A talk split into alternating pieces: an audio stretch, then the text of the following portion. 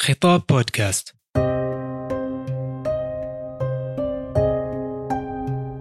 في إحدى صفحات التاريخ يروي لنا الجاحظ محاسنا وأضدادا لنستقي منها حكما وعبرا تكون حاضرة وماثلة أمامنا في كل وقت.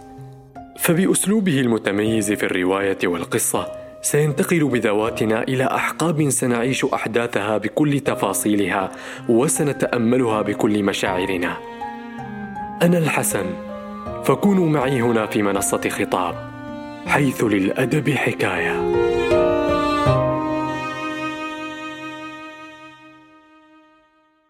محاسن حفظ اللسان.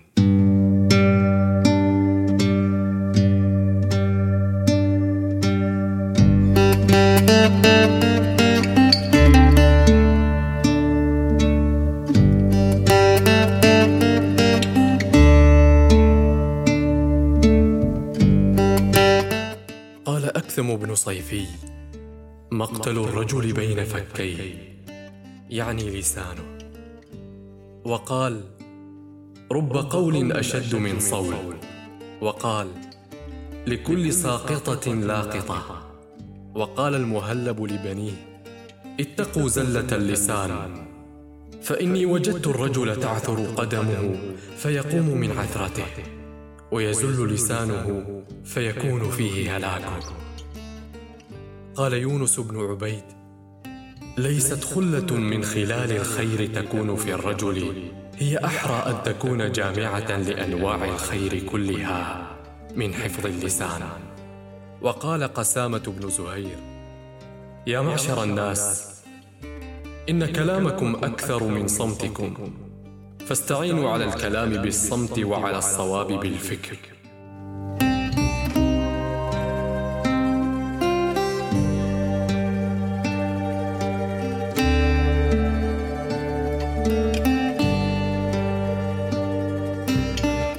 وكان يقال ينبغي للعاقل أن يحفظ لسانه كما يحفظ موضع قدمه ومن لم يحفظ لسانه فقد سلطه على هلاكه. وقال الشاعر عليك حفظ اللسان مجتهدا فإن جل الهلاك في زلله. وقال غيره وجرح السيف تأسوه فيبرى وجرح الدهر ما جرح اللسان جراحات الطعان لها التئام ولا يلتام ما جرح اللسان.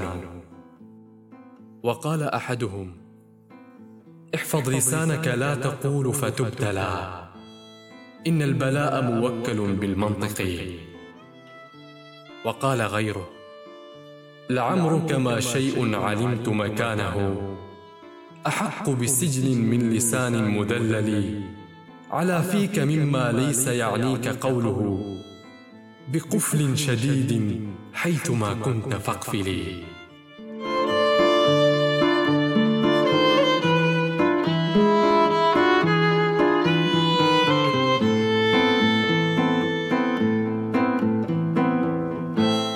قيل تكلم أربعة من الملوك بأربع كلمات كأنما رميت عن قوس واحد.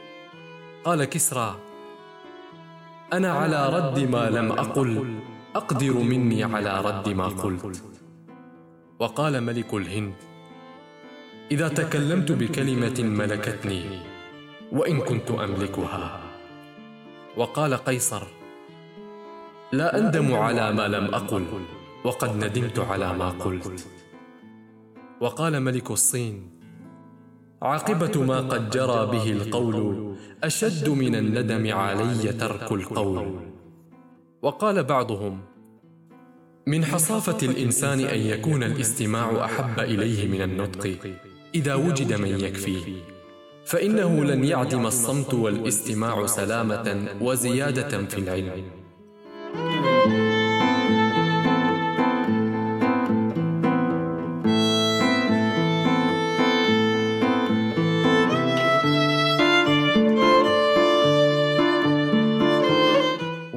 بعض الحكماء من قدر أن يقول فيحسن فإنه قادر على أن يصمت فيحسن وقال بعضهم كان ابن عبيدة الريحاني المتكلم الفصيح صاحب التصانيف يقول: الصمت أمان من تحريف اللفظ، وعصمة من زيغ المنطق، وسلامة من فضول القول. وقال أبو عبيد الله كاتب المهدي: كن على التماس الحظ بالسكوت أحرص منك على التماسه بالكلام. وكان يقال: من سكت فسلم كان كمن قال فغنم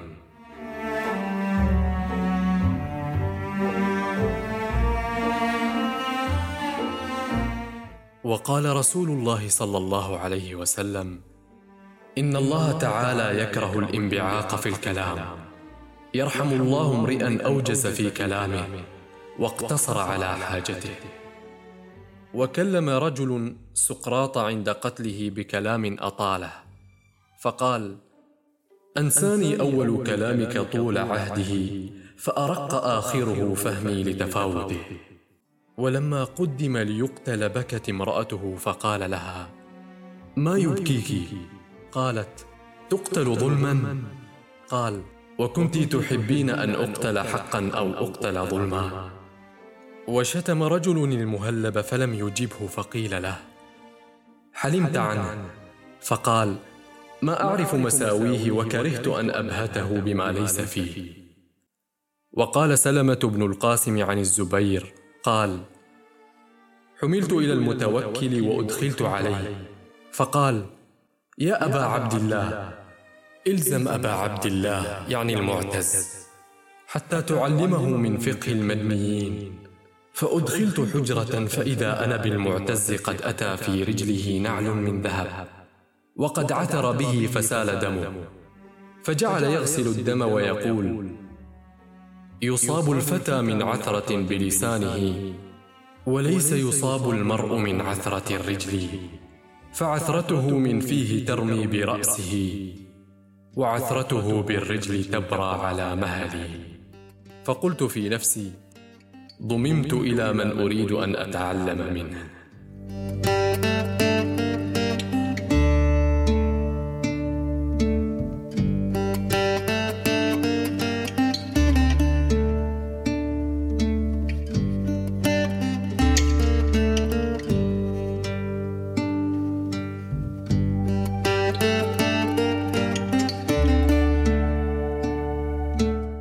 ضده. سئل بعض الحكماء عن المنطق. فقال إنك تمدح الصمت بالمنطق ولا تمدح المنطق بالصمت. وما عبر به عن شيء فهو أفضل منه. وسئل آخر عنهما فقال اخزى الله المساكتة. ما أفسدها للسان وما أجلبها للعين. ووالله للمماراة في استخراج حق أهدم للعي من النار في يابس العرفج. فقيل له قد عرفت ما في المماراة من الذم فقال ما فيها أقل ضررا من السكتة التي تورث عللا وتولد داء أيسره العين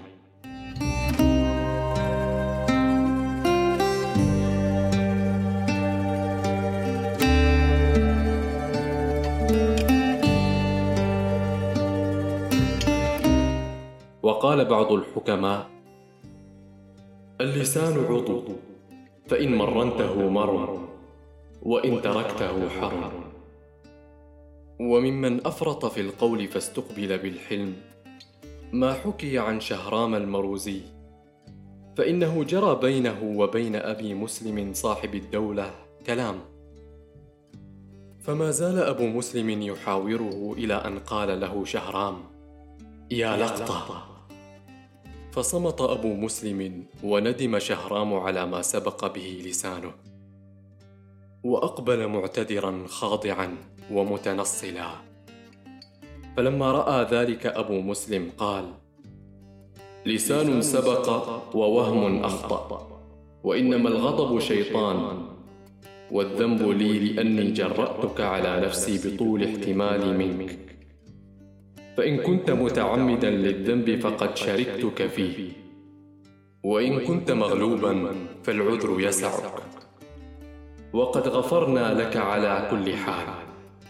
قال شهرام أيها الملك عفو مثلك لا يكون غرورا. قال أجل. قال وإن عظيم ذنبي لن يدع قلبي يسكن.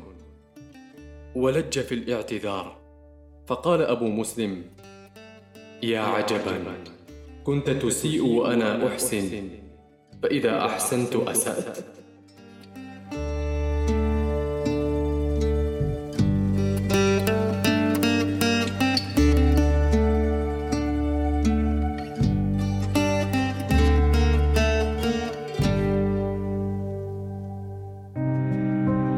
خطابات أدبية. في هذا البودكاست ننتقل بين خطابات خلدت بأقلام التاريخ على صفحات تنتظر من يتأملها بعناية. لا تنسوا زيارة منصتنا على تويتر وإنستغرام آت أندرسكور خطاب أندرسكور ومشاركة هذه الحلقة مع أصدقائكم. كما يمكنكم الاستماع أيضا إلى حلقاتنا السابقة. كان معكم الحسن. إلى اللقاء.